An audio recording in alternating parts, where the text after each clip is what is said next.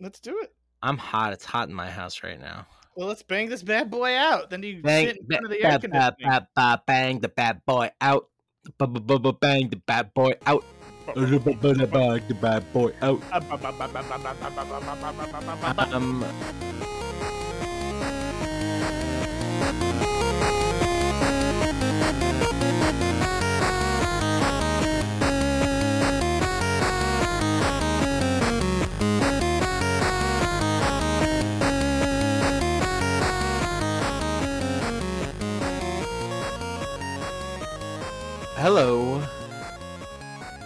Welcome to Bundle Buddies. This is a podcast where we play indie video games from itch.io and elsewhere. My name is Alex Honnett. I'm Eric Taylor Roth. and our producer is Matthew Haddock. We started playing the itch.io bundle for Race Justice and Equality when it was launched in June 2020. It raised over $8 million for charitable causes. We have since added even more bundles and games that, celebrate the spirit of indie gaming and social justice. This is episode 82, and we have played at 226 of the 3,041 games in our bundles, and we promise to play all of them. Thanks for Mhm. joining us today. Yeah. the the return, the return of Honey Boy. Only on the intro. Hmm, only on the intro. Yeah, no, this This, this, one this is all. This is this in the outro is all you're going to hear from me this week. You're This stuck. You're trapped a in the rock zone. a free flowing conversation between me and my good friend Andrew Haywood about the game Into the Breach, which he has been telling me to play for a very long time, and um, I used the podcast as an excuse to finally play it. And uh, no He was right. He was right to tell you. but I had a I had a ball. I had a freaking ball. You know what, Alex? I don't think you've listened to this podcast yet. I haven't. I'm going to edit it after we're done talking about this stuff. You are gonna be upset because um, Andrew agrees with me that the turn-based square, you know, games are uh, not fun to play. So there you Oh go. my god. there you go. I There you guess you know what? If right. liking turn-based square games makes me square, then I'm square. Oh, You are the shape you play, and that's why you are a dynamic, three-dimensional, dashing, jumping, uh, ever sort of constricting and also elongating space. And I'm just a, a square. Wow. wow. I'm just a square. Yeah, I'm only. It's like I'm the I'm just a Bill song. Oh Uh-huh, man, um, yeah. If yeah. we ever get to that place where we have like fans who uh, uh want to write songs for us, or maybe I should write this song. You know what I mean? Yeah. Yeah. This is one of those things where you know, if Matt was really a good producer, he would be writing parody songs based on our conversations. oh wow. It's yeah. not enough that oh uh, guys, I don't actually. It's probably not fair for me to say that Matt has COVID on the podcast if he didn't tell us we should. um he's got a strange disease And it's not monkeypox. it's not we can say that. elusive elusive in its diagnosis um it it's been ravishing the globe maybe you've heard of it You know what's crazy? The monkeypox shit, like COVID. I I remember at the beginning of COVID, I was kind of scared of it, but like uh, a lung based thing, you know, like that doesn't scare me as much. For some reason, monkeypox really fucking freaks me out. really Yeah, f- it's I like the, feel- the rashes and like that shit, like the lesions on your skin. That like that shit really gets to me. damn here's the thing is I, I already have a lot of rashes maybe it's not a funny thing to joke about but uh Do you mean rashes or do you mean like like skin tags and stuff like that, like moles?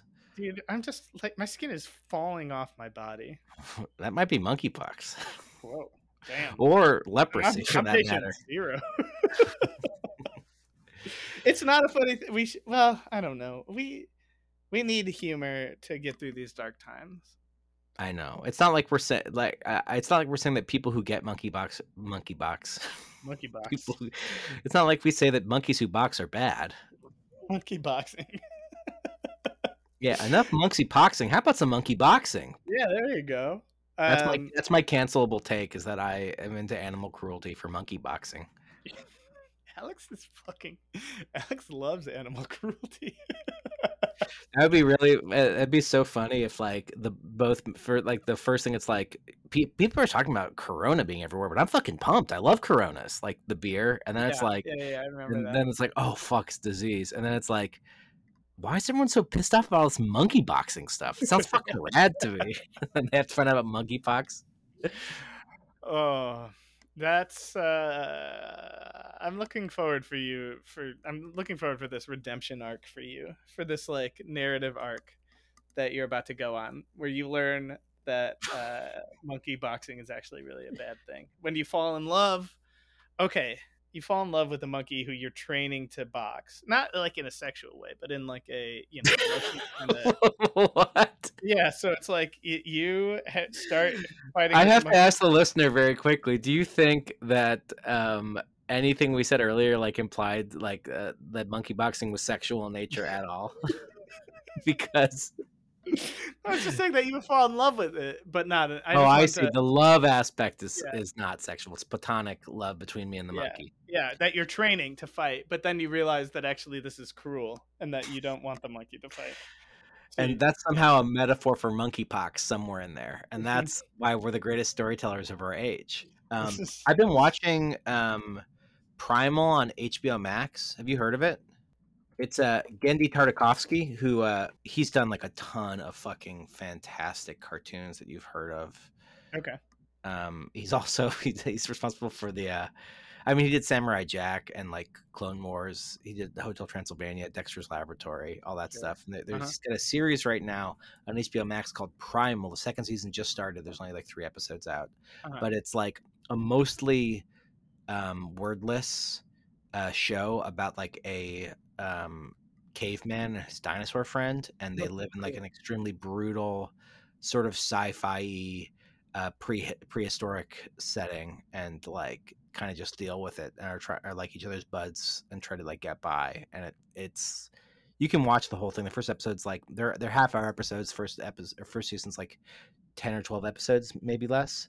Right. Um, and they're all great. They're all really cool. And it's that Do you cry? um it it did I didn't cry, but like it was there's like a bunch of really fucking sad shit that happens that is like unsettlingly sad. That sounds great. Um and the dinosaur in it reminds me of my dog. Hell yeah. That's all to say that I'm already teaching someone monkey boxing. Oh, Dottie. Dottie Dot. ding dong. Daddy. Um, why don't we talk about uh, this episode this week? Our guest is uh, your pal Andrew Haywood. Did we already Yeah. mention that? We did. We, I, you know, I kind of jump. I jumped the gun. Um, it's great. Andrew's great. He's very smart. Um, we just kind of go off. We use into the breach as sort of the spine of the conversation. We branch off into a bunch of different directions. If you, uh, if you liked Into the Breach, or if you've never heard of Into the Breach, this uh, this is a blast. We kind of just talk about uh, you know, strategy games, tactics games, and uh, why this one does it so well. Uh, Fantastic. yeah. What are we What are we doing as far as uh, donations this week? Our cause is once again any abortion fund in the United States, but we're still donating to the National Network of Abortions Funds uh, Collective Power Fund, which redistributes direct abortion funding to 20 member abortion funds across more than 20 states. Uh, it's concentrated in the South and Midwest, where it's often hardest to get an abortion. The Collective Power Fund supports cost of an abortion, transportation to a clinic, childcare, lodging, and abortion doula support. Um, all dollars raised uh, are direct redirected to local abortion funds on the front line of abortion access. Uh, we've donated to them, and if you donate and send proof to bundlebuddies.podcast at gmail.com, we'll shout you on the show. Rad, rad. Let's This go for a- it. This is a hoop. This is a hoop. I can't wait for you to hear, Alex. I'm excited.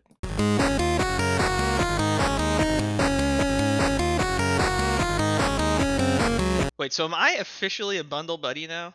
Right. I th- so I think you're a bundleeber. But this is called Bundle Buddies. Mm-hmm. There are just two people here. Okay. It Um, seems hard to argue against an interpretation where I am now a bundle buddy. Okay. I mean, you know, I don't know that I get to. I'm not sure that that's a thing I get to dole out. I think. uh I mean, it might just really be self-declared if you think about it. But Okay. I mean, so if you're if you're just saying you are a bundle buddy, then I can't really do anything about it. Then- Yeah. so. Uh, welcome to cancel culture. Yeah, it's Um, the opposite. It's, he's okay. He's. It's like I'm just a. You know, I'm a senator now. That's how it goes. What are you guys gonna do about it? I am a senator. Um, Andrew Haywood, thank you so much for for joining us again. Oh, it's my Um, pleasure. A- Alex Honnett is uh, finishing up his vacation. I'm dog sitting Dot, who's on the on the floor here, licking Mm. her paw. Um, So he's present in spirit. present in spirit, yeah, and I'm sure that uh, Dot will at as soon as anyone walks in front of our apartment, Dot will make sure to make herself known. Um, you also have a, a baby. That's who, true. uh, who um, also he's been seems to handed to off make himself to known. my wife right now, so I think Great. that we should be free of baby intrusions. Look at this. But, you Look know, at this. Just two. That's two maybe never true. grown ass men talking about Oh, video jeez. games. Yep. Talking while about video game. ignoring yeah, talking about video game while ignoring their responsibilities. Uh Mhm. which um uh I'm I mean I think It's I a think dream. My thought is just we we we kind of just use into the breach as as a little spine and let our conversation kind of uh drift off into into many directions Yeah. kind of around that uh you know I think that of makes sense.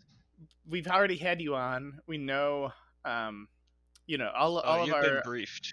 right for like our fervent listeners have uh like they know your pedigree they know your video game history they know where you started um they take strong detailed notes Of They- course. you know, I mean, the, don't- the wiki page is going to get updated after this appearance, I'm sure. exactly yet yeah and argued about and lore. fought over hmm Yeah. Mhm. um uh, into the breach uh let's i guess you've been telling me to play this game for uh, you know about a year now like kind of consistently maybe longer. you'll- I don't know. yeah i don't think i was able to play it up until you know i got this um this hog Yeah. this gaming rig and And well, I- and then when your graphics card was broken, I got you this game as a sop, as something that you could play without your graphics card, which you did not do. that's true yeah yeah yeah um, um, but I I know that you uh you like to to play your chess.com mhm, and mhm. I don't believe I've ever played a video game which captures the appeal of chess at least to me as well as this game does. that's very funny because as I was playing it, so Into the Breach, for those, you know, it came out in 2018, I believe. It says at the bottom so. of the game when you start it up.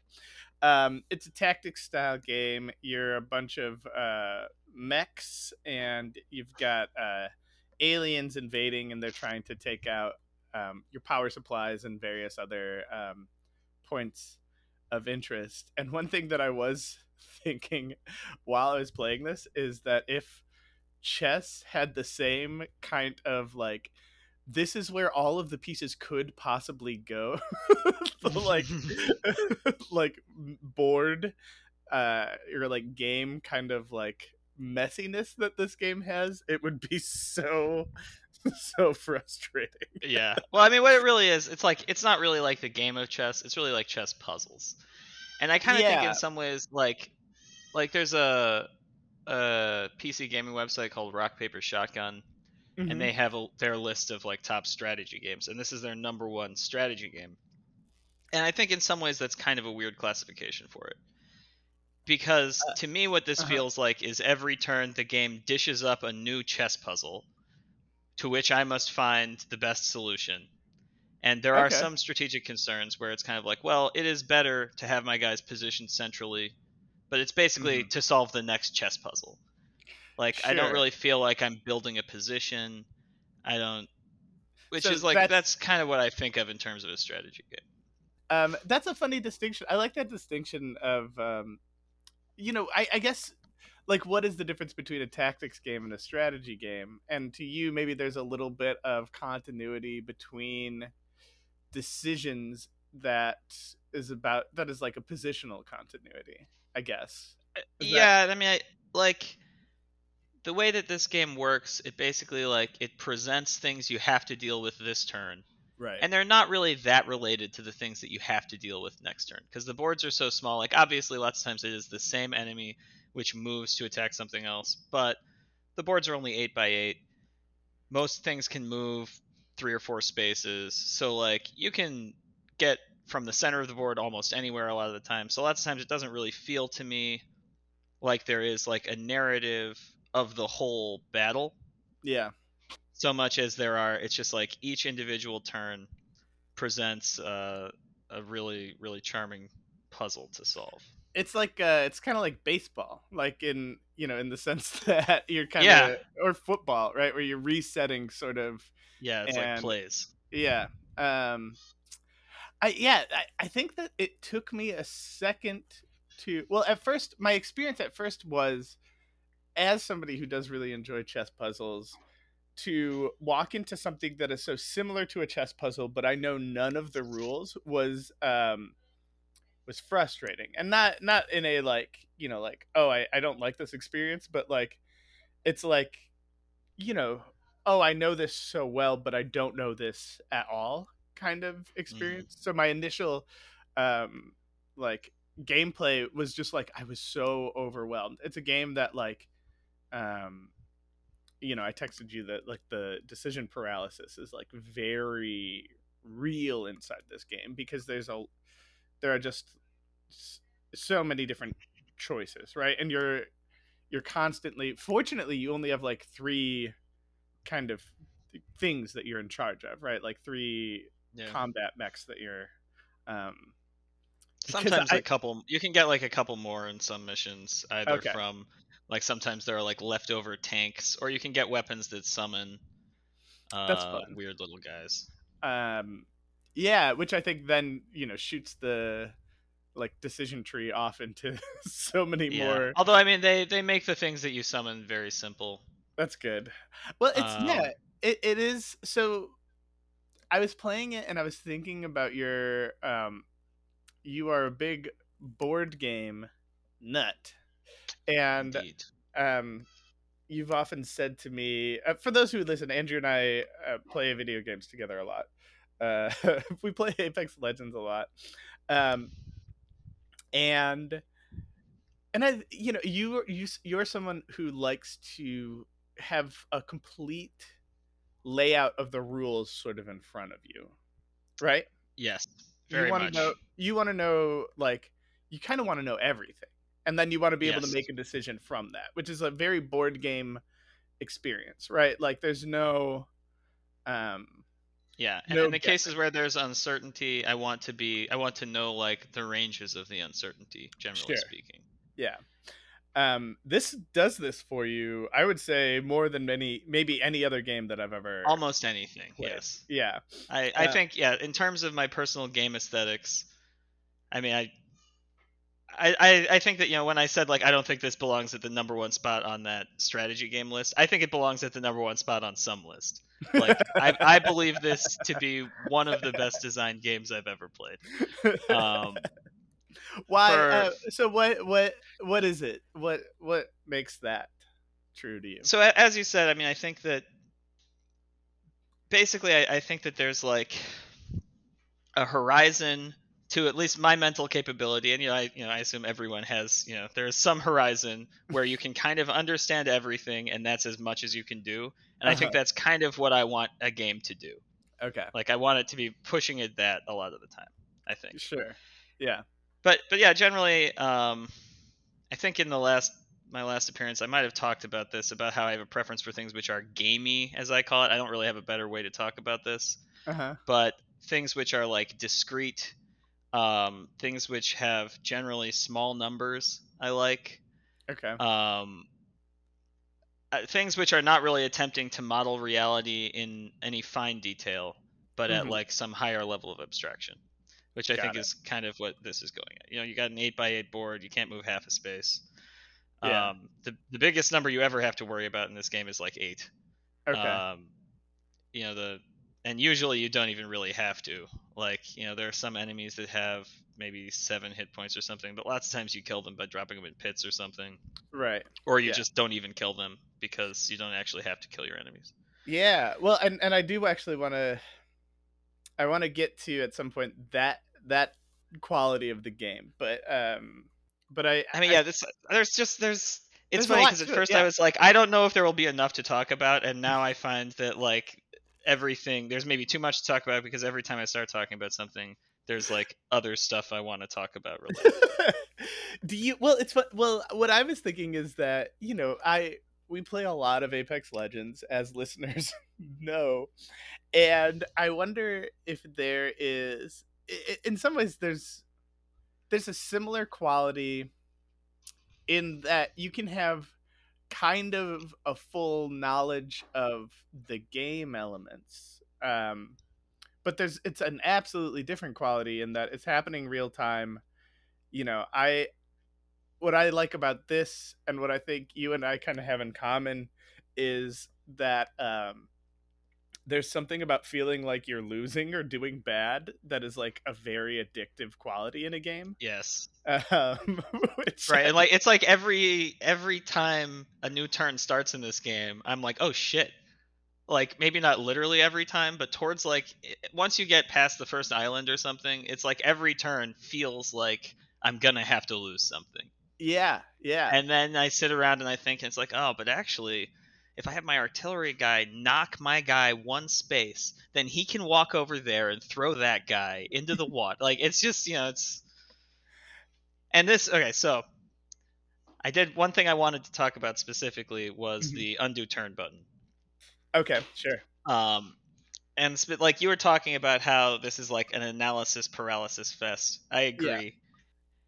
But I think that if you made it so that you could undo turns every turn, it would totally change the character of the game. it, it, would be worse.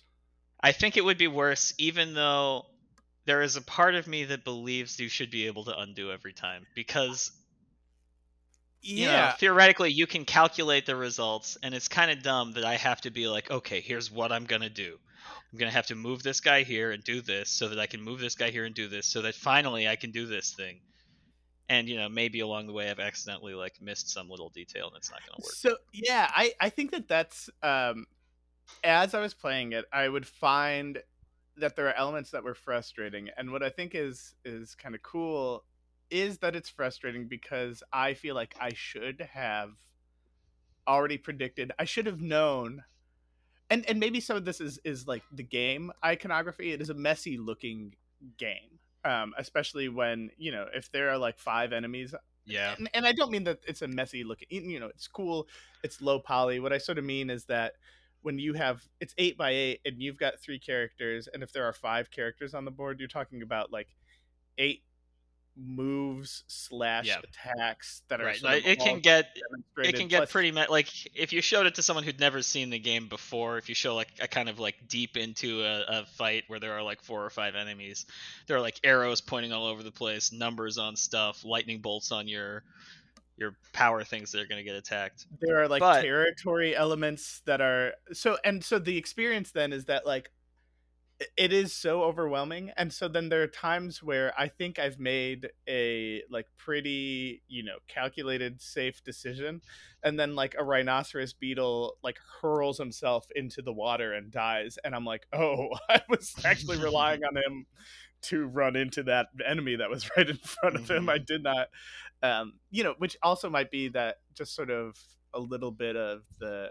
the kind of like language of the game i'm still you know growing accustomed to in some ways but i i do find that to be a um I- to be somewhat freeing because then it's like okay i could try and make like every decision absolutely perfect every single time and i could still kind of like stumble a little bit and maybe and that's kind of okay. It's built into in some ways the uh um the roguelike quality of this game that like True. you know it's hard you could lose. You could lose because they just had every single enemy attack a building and you just didn't have enough you know well it's weird. I i playing it i sometimes wonder about the ai and how it makes its choices and whether it is specifically trying sometimes to make solvable situations. Oh interesting. Because I'm I'm really just not sure. Like it feels like probably if it were playing just to win, at least on normal, it would make some different moves. hmm Um, but yeah, in the in the process of preparing for this, I played uh, I played through the tutorial again just to like remember what the sort of onboarding experience was. I thought that Uh-huh. was very tight. I thought it was like immediately presenting interesting decisions.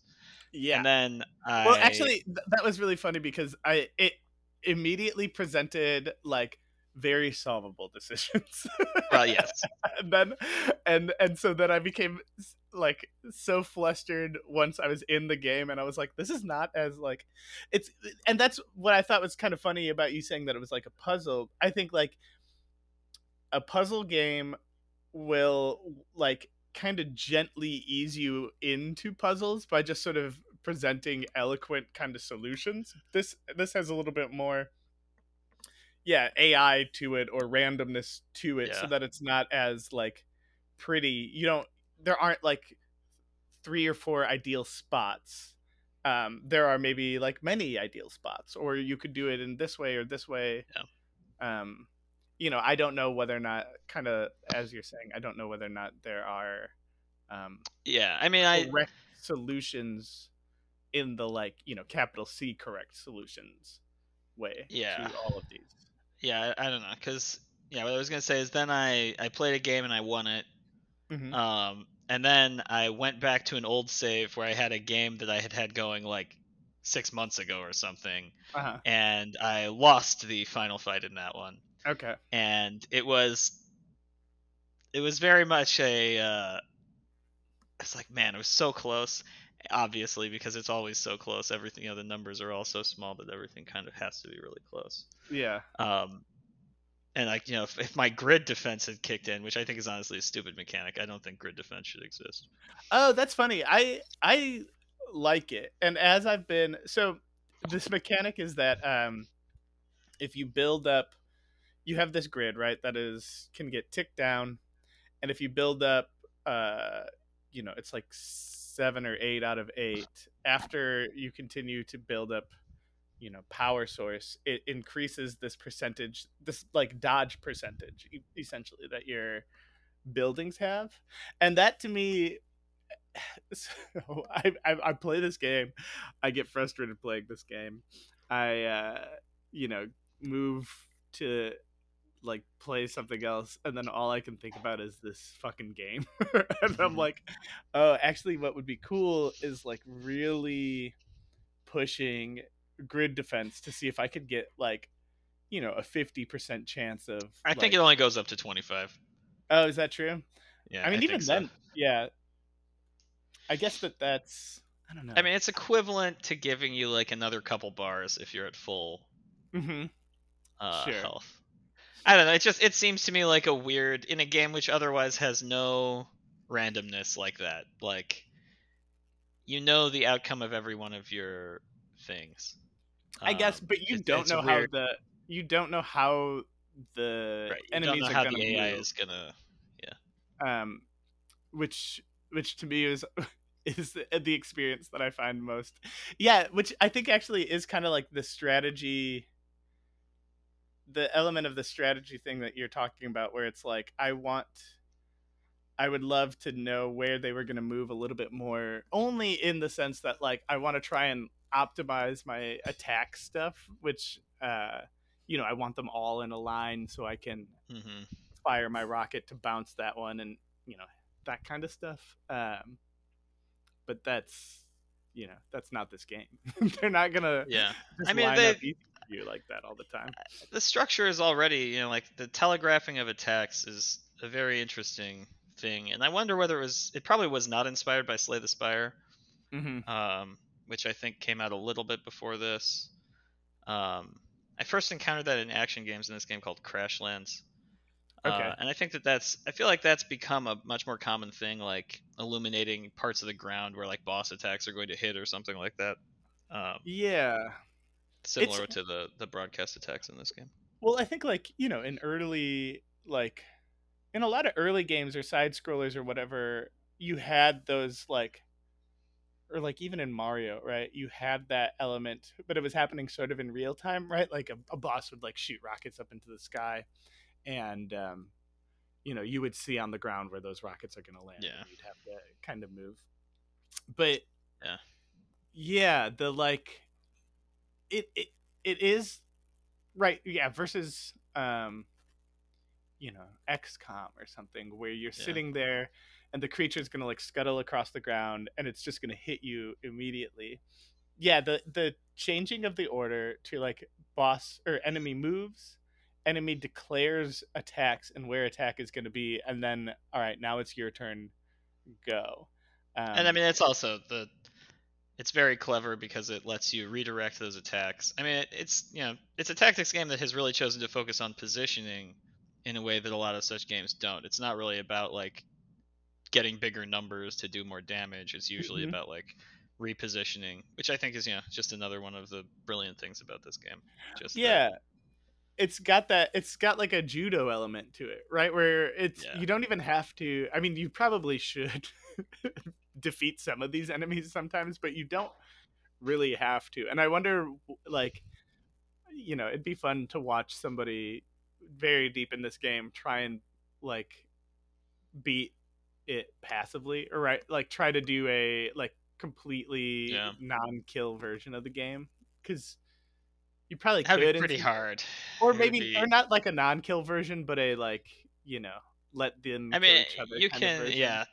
There are. I don't know how many squads you played with, but i got to play with two yeah.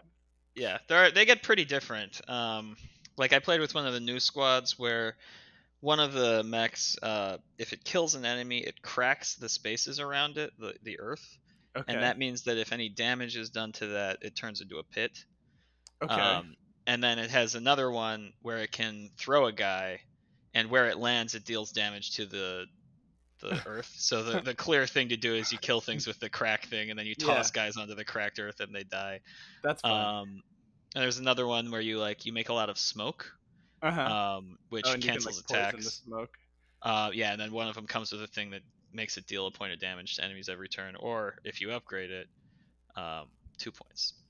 i yeah this so i love that shit I no, and that's that's the thing. It's just like it's, and th- this is just another, you know, like I said, it feels like there's nothing to talk about, but in some ways there's so much to talk about. Where like I think that the fundamental structure of this game, uh, the systems are designed so well that it means that they can make a huge variety of things, Mhm. which still playing in the same basic sandbox. You know, there aren't that many things they can do. They really just like move things, do damage, apply a few like status effects.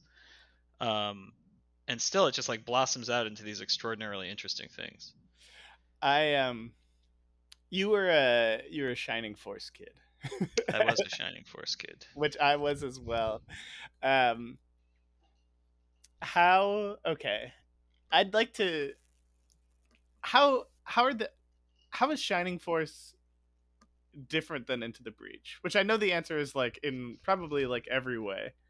Uh, but we so uh, Alex and I are kind of in this conversation where he's he is really trying to get me to finish playing Chrono Trigger, and Mhm. I'm finding the game like not like not an enjoyable experience. Uh, I think the JRPG combat system which SquareSoft pioneered is so boring. yeah, I feel I feel kind of bad going in on this when Alex isn't here to defend it, but like I just think it's a dumb combat system. I don't understand the appeal. I've like never understood the game part of those games. I think that this is really funny because like two episodes ago we had um, uh, anime sickos on the podcast and they all ganged up on me and we're like, no, this is so much fun. So this is great. Oh man, I, I just feel like I there are no. It's like that Alex is not here. There are like so few choices to be made most of the time, and like man, it's they're like the anti Into the Breach. The rules are like obfuscated and unclear to me. The effects of moves are not ever like made plain, so it's always just kind of guessing. Like I don't know, mm-hmm. I always just like like I said, the anti Into the Breach. This game tells you what everything does. It tells you how all the rules work. If something goes wrong, you can figure out exactly why Mhm.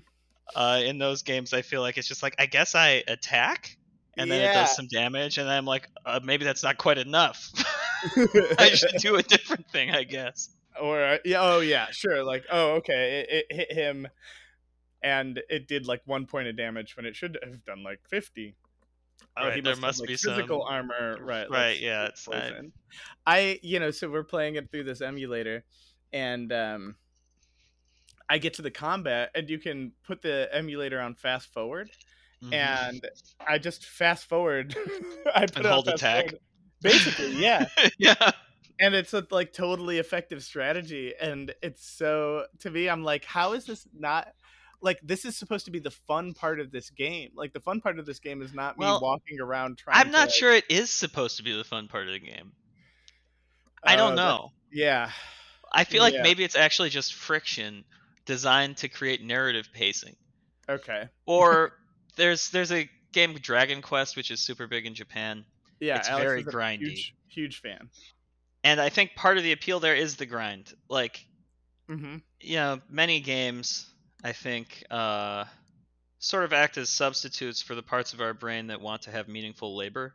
okay um, and I think that's kind of what yeah. It's like we'd like to believe like you know if you go out and you do stuff, you should be better off by the end of it, right? You should have like made a profit. That's Uh-huh. not really how it works a lot of the time. But sure in Dragon Quest, you go out, you kill a bunch of slimes, your numbers go up. You're Yeah. better at killing slimes. Yeah. Uh I think it what what is fast yeah, it's funny that Alex is not here. I want to I am because he loves XCOM. He loves these. He loves Into the Breach. I think. Um, he loves these tactics style games, but he also loves those JRPGs. And it's funny that you think, and I'm probably more aligned. Well, I think those games. So, and that's sort of why I bring up Shining Force is that that game is not perfect in any sense, right? It, but it was very much a training wheels intro that could have branched out for me in two directions. One is into this JRPG style game, which I loved for a very for a while, and the other way is into like a very strong tactics style game because you just those maps were like I loved those maps. You know, you Yeah. had like big huge spaces. The the combat was sort of was turn based, but you had you know I think they like they fight back, right? Like I think Oh, if you you attack, attack- someone, they hit you back. If you don't kill them, I think. No, sometimes they did. Sometimes it's Oh, there's just a they counter chance? Yeah, Okay. but you but it had this strategy element where you were like, oh, okay, like I can attack with this cr- character and I can like gang up on them, you know, with my three other characters before they attack back, or I can position my archer behind someone. Um, Yeah. it was it it's still pretty rudimentary where it was like fairly easy at some point as long as you were kind of leveled up and, and had some sense of strategy i remember when i first the first time i played those games um the the way that you lose is if your main character gets killed right and i just would throw my main character in the bottom right ca- hand corner so I, the first time I beat the game, my main character was like level five still. That's pretty ev- amazing. Everybody else was super buffed, and I was like, "This is how you play this game." And then it wasn't until like the second time I played through that I was like, "Oh, this main character is like actually very It's strong. good. and, Yeah. yeah, is designed to like level up very, uh, you know, to be the person that I like think he delivers gets some good spells, blow. right? Yeah, it gets, just like gets a um, good yeah. sword, right? Like it's just strong. Yeah, I But- mean, I think in comparison to Into the Breach, like games like that, it feels like the principal goal. It's always pretty much just like how do I gang up on guys, right? Like Mhm. it's it's pretty much what it is. Or like if you've played traditional roguelikes like uh, you know ADOM or all those things, it's like pretty much when you are fighting hordes of enemies, or like Dungeon Crawl Stone Soup is a good one. It's pretty much like hide at the end of a corridor. They cannot surround me. like it's just like yes, it's not it's you know not very complicated most of the times in terms of like the actual like positional element. Mhm. Yeah, Um, yeah, but I th- the and I feel like the in Into the Breach, the turn-based way and like the structure of like them declaring their attacks and stuff, I think it works really well in terms of conveying a notion of like desperate humans fighting against these giant monsters. Like they're so slow, they can't like respond, you know? I think it Uh-huh. does a really good job of like just conveying that sort of notion. yeah, it's Like it, it wouldn't make sense with a lot of other themings. Sure, I I can see that. Um, the so the game is it's like four islands. You're every everything is run by corporate a corporation, which I which is funny. Um, that is like trying to save humanity. I, I and anytime I encounter a game where like you're trying to save some sort of corporation, I always have that like weird thing where I'm like, is this a critique that is like, oh, it imagines a future where you know governments have kind of dissolved and corporations are kind of the stand-in for that, or or is there something more like n- more celebratory of neoliberalism in some sense? It Uh, doesn't feel celebratory to me. No. Although it's true that they are not just like parasites. Right, yeah. like they do seem like they do actually care. To be fair, like once you rule an island, I guess you just have to care to some extent. I get yeah. What it's. I mean, I know, guess they've got nowhere to run either, which is sort of I mean, I be- I beat the game because every time I had to to defend the corporate tower, I just let that shit fall.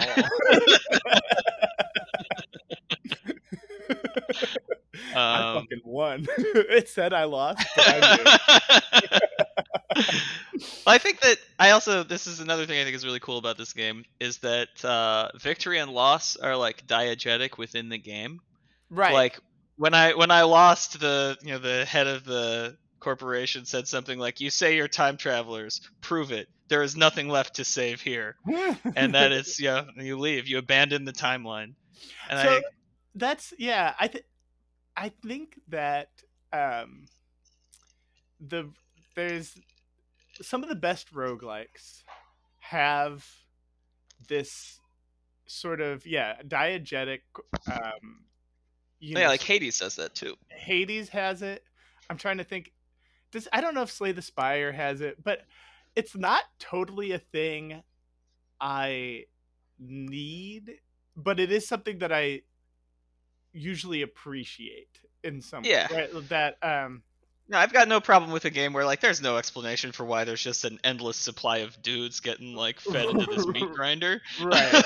there doesn't need to be. yeah i don't i don't need it um and so i'm i'm wondering and this doesn't do it yet right like okay cool time travel you know it's a different timeline you're going back you're trying to save the world um cool fun sounds great um but there's going to be a point where people are making roguelikes where the there's going to be a limit to like how you can give an excuse for why your character is kind of going Yeah. back to the beginning. And I, i'm i'm very ready for that excuse to be like totally bullshit. Just like like you tried too hard you swung and you missed. But yeah right now the is there you so you really like uh unexplored too is that the yeah, I I think that's uh although it, it is in retail release and I'm not terribly surprised, but it's very buggy. It still needs more Mm. time of more development time. fair Um, Uh, but the original Unexplored, really great. what i Um, what's cool about that and what i thought was maybe happening with this but i don't think so there was just a point in this game where i beat them and they were like there's a you know 78% chance of the Vek returning or something like that um but what happens in an unexplored is like your character will die you start over but like the decisions you made prior the same have world. kind of like a, a some sort of ever, everlasting effect in some way, which I think is cool. This doesn't have that. I don't think right. Like basically, you're going I back in and you're starting from fresh every single time. Thematically, it's sort of the opposite. It's, you're always moving Right. to a different timeline. timeline. Yeah. Which I also like. And uh, you know, one of the few things to say about this game, which is not explicitly focused on its systems, like I think this is just kind of a cool notion. People ideologically, basically driven to save infinite timelines. You know, never, no rest. It's like it's the kind of like masculine bullshit that uh, I think is is pretty cool. You know, these guys married to the job, I guess. yeah, so that even when you win, you're like, well, Yeah, there's still a ton back of to it. ti- Yeah, infinite timelines. this is uh, when I was on chemo. I was like Mhm. brainstorming while I was like getting infused with this poison. Like, Uh-huh. what's an interesting like science fictional metaphor whereby this this could be a process someone would willingly undergo? and uh, I, I was yeah, I sort of was daydreaming about like yeah, it's it's you know people ideologically sent into parallel universes, and they're, as they're infused with these uh, chemicals, they're in an interstitial space between these universes, and they're you know afflicted and ill. I don't know. So anyway, uh, basically, I feel a personal connection to this Oh yeah. as someone who has transported himself from uh, one Almost universe where he was supposed to died. die to one where he gets to live. yeah. I uh it does it is like a funny uh I guess deconstruction of the, you know, the narrative. Or well, we're in a moment where like multiverse stuff is so prevalent and it's um you know, I think Marvel is doing, you know, they're doing their best to try and keep that like how do you how do you create a satisfying narrative knowing that like there's there can't be satisfying narratives Yeah. or, or um you know I mean, I, I feel like all the multiverse stuff is basically just brands trying to find ways to like expand the scope of their Yeah. IPs. oh of course it it works really well uh, It works really well. uh, like, do I want to see like Batman in like 1600 Spain? I guess I've like seeing Batman in all the other places. Yeah. well, at least I was talking like DC actually does not seem to care about this. They're just sort of like, yeah, I don't know. There's a bunch of different Batmans. What? Like, who cares? it's not. Like ben Affleck's gonna be Batman again, and then probably also. yeah, that is crazy. Yeah, Yeah, Michael Keaton is gonna be Batman in the the Flash movie. Is that true? Where like, yeah. if it ever gets released, because uh, yeah, what's his, what's a- their name? It's just sort like of a monster. yeah, the Flash is a bad guy. uh, but yeah, it's a I I become I I've become less and less enthralled by like any sort of I, I like I like time loop stuff more than I like the you know the brand these branches could go off infinitely like i like the like no actually we're all kind of contained in one single timeline time traveler you Mhm. have to like you know there's something satisfying about the um it's yeah, it's true. When it gets too expansive, like you said, it is kind of like no story matters. right Like, at a certain point in time, when it's like, well, just hop one timeline over, and this all happened differently. there's this like, yeah, I guess you're always following, you know, a consciousness, but um this Spanish movie Time Crime, I think it's called or Time Crimes, and it's it starts out with a person kind of like observing a murder happening or like it's a little obf- obfuscated and then they go in to stop it and realize that they are the person like they're running from somebody and they commit the murder and then Mhm. realize that they are the person that they are run- like it's just and there's no real Yeah. explanation for it just but it's like three time loops over one another and that stuff I love that stuff. i love it so much there's it's only sort of related, but there's this uh I guess you'd call it a comic book called uh I think it's called Elsewhere hmm by uh Jason Shiga maybe. Um I'm going to massively spoil this thing. that's fine Uh basically it's like a choose your own adventure comic. okay Um and it, it starts with you like eating some ice cream Um. Anyway, eventually you meet a mad scientist. He's got a few machines. I, I don't know if I remember exactly how they work, but basically, it turns out that everyone that you ever encounter is just you in an infinite time loop, and it posits that in fact every human being ends up in this position eventually. That like your personal timeline is one where you never die. you end up basically becoming like isolated from all other humans in like a personal timeline where only you exist and survive. um, it's actually it's very interesting. It's a very fine piece of science fiction from a perspective of like here are the rules, here are the Uh-huh. implications of those rules. yeah Because I believe that like the basically magical technology is that there's a, a machine where you can push a button and it kills everybody outside of the booth that Okay. the button is in.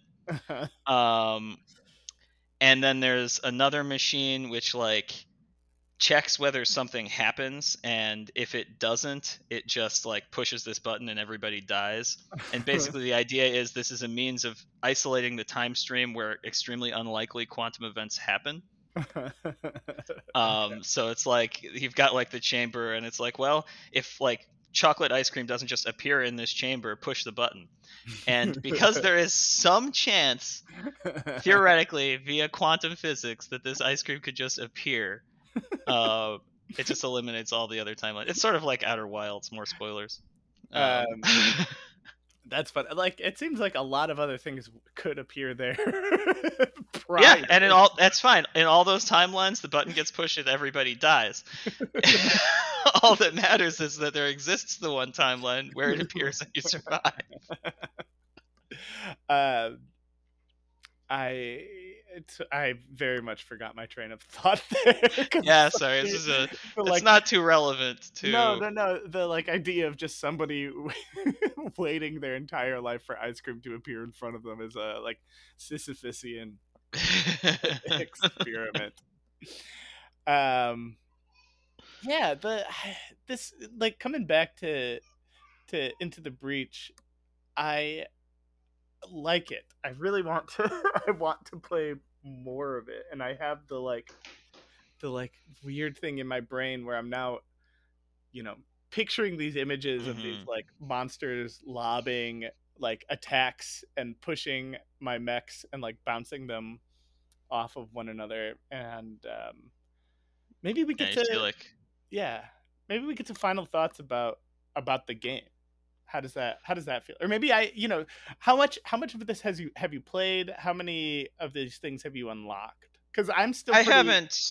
fresh I I have not done. I, I played a fair amount of this when it first came out, and I unlocked most of the squads. I had Mhm. maybe like one or two left, uh, and then with this new stuff, um, because Netflix uh, bought them, I think that's why there's a new. Uh, there Ah. are new features, and it got a, a mobile release. It, which, by the way, I played this on the Steam Deck, and Very that was just like the perfect form factor. It is such a good game to have in a handheld uh, format. was it is it it's not too small like it's not too No. okay cool No, I mean is that's the other advantage is that you know it is it's a chunky game. You know, yeah there, there isn't a lot- you know just okay. This is just another spiraling off because it was something that I thought about, which is Uh-huh. that I've kind of fallen off from Magic the Gathering. I imagine I will play it again at some point in time because it's maybe the longest persistent part of my life in some ways. Because I played that game for like 25 years or 20 years. hmm Um, but I feel like uh, in recent, some of the recent like arena stuff, they've really abandoned the notion that like the complexity of a card's effect should fit on a card. yeah Um, yeah i it's it's so funny to come from you know like alpha and beta of this game are essentially like what if we take dungeons and dragons and turn it into a card game like a oh, and it is a fucking mess. Where it's I- like the- Rock Hydra, where it's like flip some coins, you add some head tokens. When it takes damage, you take off head. To- it's just like, geez, Louise.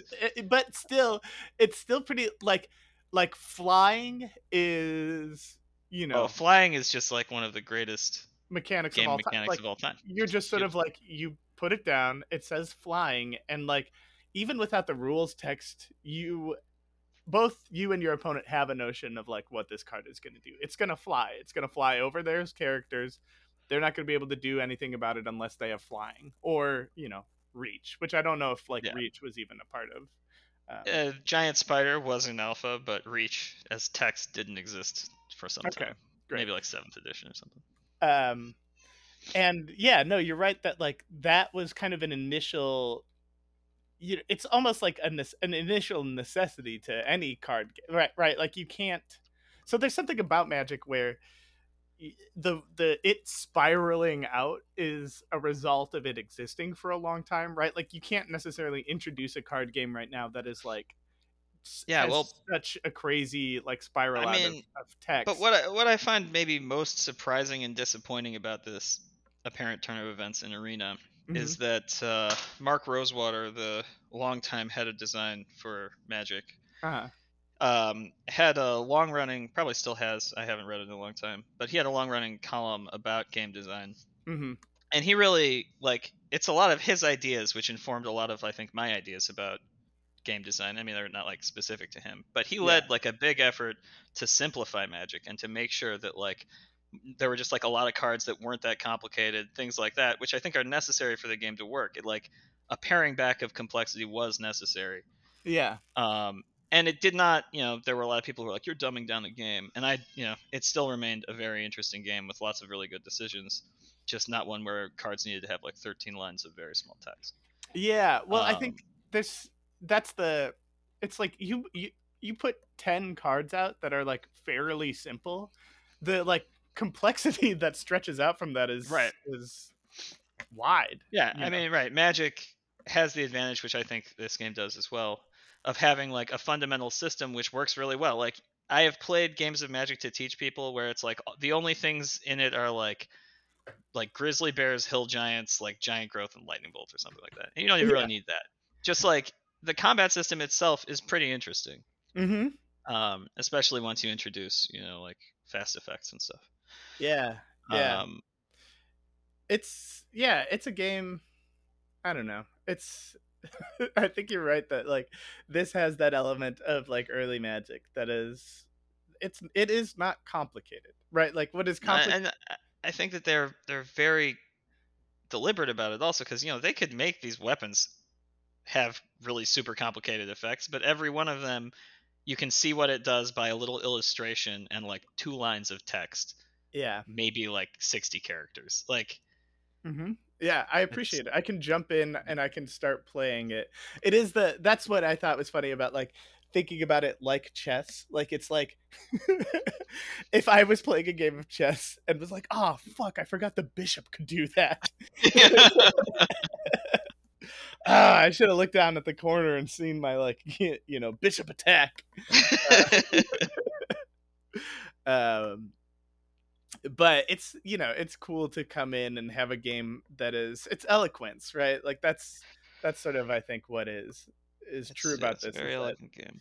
you don't have a a huge the complications arise not from each element of the rule system being complicated but by just sort No, of like just- demonstrating that like oh if you have like five or six simple rules and you introduce an additional enemy to that that's going to let that like brain spiral of this like that decision tree spra- spiral kind of expand out um and yeah that is very attractive to me No, I- Uh, into the breach final thoughts um but i maybe i'll i'll start and i'll let you kind of round Sure. it out how does Yeah. that sound sounds um, good. This is a game that um it's low poly it's super fun um it drops you in fairly quickly and if you like uh games where you you know have a lot of decisions to make or or don't even want to make like so here's here's another thing that is maybe true to me like in thinking of this as a chess puzzle you actually don't have to do this game correctly if you don't want to. Like you could kind of just play it if you wanted to with with like little sort of like forethought sort of ahead of it. If you wanted to just kind of jump in you know punch something and sort of see where it went from there you could play it that that way. You might not be it might not get you anything. It might not be like you might find it that frustrating but also you know like we were talking about it is a game that is on a loop it's a roguelike game you don't have to you know you can let these places die. You can let these people don't exist in every timeline uh, so you know maybe some of the like the brain freeze stuff that i'm encountering is just from a, a weird um, like neurological disease that i have I- where i need to I get think this- right all of the time but This game is designed to trigger that disease. yeah um but it's super fun it's tacticsy it's uh relatively short if you want it to be i think i was one turn away from like winning or like beating the final island um Mhm. which i was like the bomb was about to go off in one turn oh this was like a thing where i was standing on something where a terrain element happened and i didn't realize because of Mm. the, the Yeah, of, like, sometimes like sand or something can happen, and you're like, "Oh shit! I needed this guy to be able to do something here." Oh yeah, I needed Um, him alive for the entire like last round. I was like Yeah, playing with my two worst mechs, trying to, and uh, didn't have the reset available to me. It doesn't matter. It's it's part of the um the charm of the game is that you might just get absolutely brutalized in a way that you were not expecting, and then you kick yourself because you're like, I should have been able to anticipate that. I have you know the entirety of the game kind of presented to me in front of myself it's but that's tactics baby that's a tactic That's strategy tactic, game baby. sometimes you don't get to you don't get to optimize uh, you know your choices 100% because you fuck up. Um doesn't matter. It's super fun. Um the writing in it is is cute and funny. It reminded me a little bit of um uh switch and shoot has just sort of a cheeky kind of uh it's like oh yep they all died you know and it's not uh, I also I really like that the there are the little bubbles when you like land and like the mechs are here. We're Yeah. saved. Yeah. and then sometimes people die and they say sadder things. yeah, yeah. Like "Ah, we're all gonna die but i also like that it doesn't really linger on it so it really like those text bubbles kind of pop up in a way Yeah. where like you know your eye will glance around across one of them but like there's still more um like text out there and it feels it makes it textured pardon the pun maybe that's a pun um text Hmm. and textured are those two related probably So I- think they probably both come from textile. Like the same thing as textiles is my guess. This is only because I looked up subtle one time and that's where it came from. anyway, it's um it's fun, it's funny. The world yes, is literally very, thing woven. Text Okay. us. um, You're welcome. uh each world feels distinct in its own way. I didn't play the bottom right-hand island um which maybe looks like Is a that the acid one? maybe like a robo-y. Like- it looks like it's yeah, got it's like got little like robots. yeah. um still very fun uh definitely a play i don't I don't even know if we're like obviously we talked about this game for an hour. We're not be like, this is a pass. Yes. Hard pass. No, this uh super fun game. If anything that we've talked about sounds attractive to you, then then dive in. I mean, it's it's been around for four years. Chances are you've played it. If not, If, Get- yeah, get if you're at it. interested in it, you probably have. yeah. Um, final thoughts on Into the Breach, Andrew. Uh, yeah, I I consider it a triumph of systems design. Uh, you know, we talked about this for 45 minutes or an hour or whatever, and touched on a lot of things, but there are still systems that we didn't talk about that I think are very clever. Uh, I think, for instance, like the unlocks, um, and the way that that encourages you to use the different squads.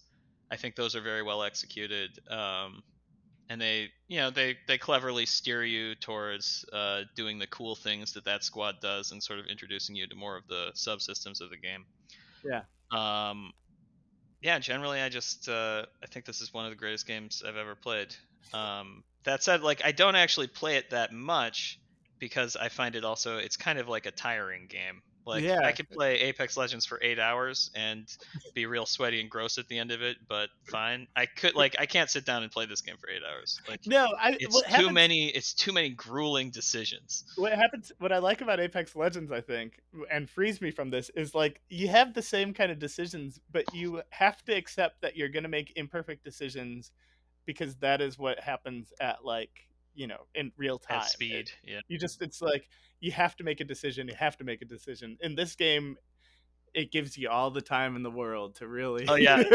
Steam Deck has a shutdown feature, so yeah, there there were some turns which I guess you could say took me like 18 hours. Uh, uh, it's not like I was actually thinking about them the whole time, but there are definitely are turns where I sat and I looked at it for like 10 or 15 minutes before doing anything, Yeah. and that's you know that's a very fun thing, but it's its own kind of thing, and I don't want to do it all the time. I like I like the the rounds or the you know I don't know the levels where I was convinced I was gonna lose the entire time and then finished it and I was like oh I didn't take a single point of damage. Yeah, nothing went wrong. Yeah. uh, it has it has that element of like thinking you're lo- thinking you're losing the entire time when in fact you were playing um, playing yeah, well. yeah. No, and then I, it's I really I think the theme is also very clever, just in the Mhm. whole way the monsters feel like big monsters, the way that like they are attacking fixed objects, which again like kind of only makes sense in this like defending humans from monsters sort of perspective. Uh, Yeah. Yeah. I think it's a brilliant game. I'm glad you finally played it. I'm glad you liked it. I'm glad too. I'm, you know, it, it's it's nice to have an excuse to play it and then talk about it at at length. Now you and I may never talk about this game ever again. We may have That is fully possible. exhausted everything that there is. I, I mean, if you it. if you play if you do play it and you like, you know, you have a good run or something, you should tell me about it. okay, that sounds good. That's Yeah. That's a deal. That's a bundle Unlo- buddy. unlocking That is- cool dudes. That's a bundle buddy deal.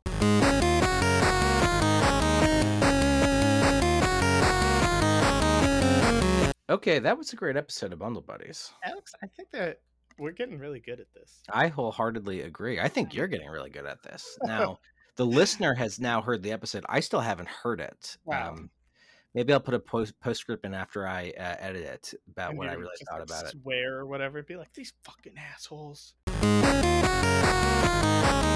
Hey guys, this is Alex with that promised postscript. Yeah, uh, that was bullshit the way they went in on Squaresoft games and turn based JRPGs uh, without me being there to defend it because they forgot to mention that Into the Breach has these cute little story bits here and there, but it really is just a little dry logic puzzle for the, these two freaks uh, that we just listened to prattle on about that shit uh, for an hour and a half, two hours even. Unbelievable. There's nowhere near the kind of emotional gravitas you get in a masterpiece like Chrono Trigger. Anyways, on with the podcast. I really loved Into the Breach. I played it a bunch today, sort of in honor of this episode. So it's great. It's so it's really- fun. it's a really, really good game. Yeah. Ay, yeah, ay. I keep thinking about it, and then I'm playing Apex Legends. It- well, that's because Square-based games suck. no, this is not. This is nothing like a like a turn-based uh, JRPG. This is it, hey, it's a Square. It's There's- just, you're- you're there's playing all never- squares. you're right. That's not what we meant. We meant like Square Soft. Square Soft. Okay. Interesting. All right. Anyway, uh, next week it's gonna be the boys, right? Just us, Just the lads, just the lads, the lads chopping it up, chopping it up, chopping, chopping. drinking. Carlisle, Newcastle's. Maybe we'll talk about Overwatch because I played Overwatch with Matthew Haddock. Yeah, I think it'll probably be a grab bag episode. We'll all bring a little something to chat about. Okay, okay, okay. oh my god. Well, uh, like and subscribe to us on Apple Podcasts. Leave us a review there, please. And track us out on the web at Bundle underscore Buddies on Twitter or www.bundlebuddiespodcast.com. Um, if you like to go to browser based shit. I love Yeah. Derek. What's I yeah, if, you if that's what if that's what you like. Jesus, you Probably like monkey boxing if you like that. I love you too, Alex.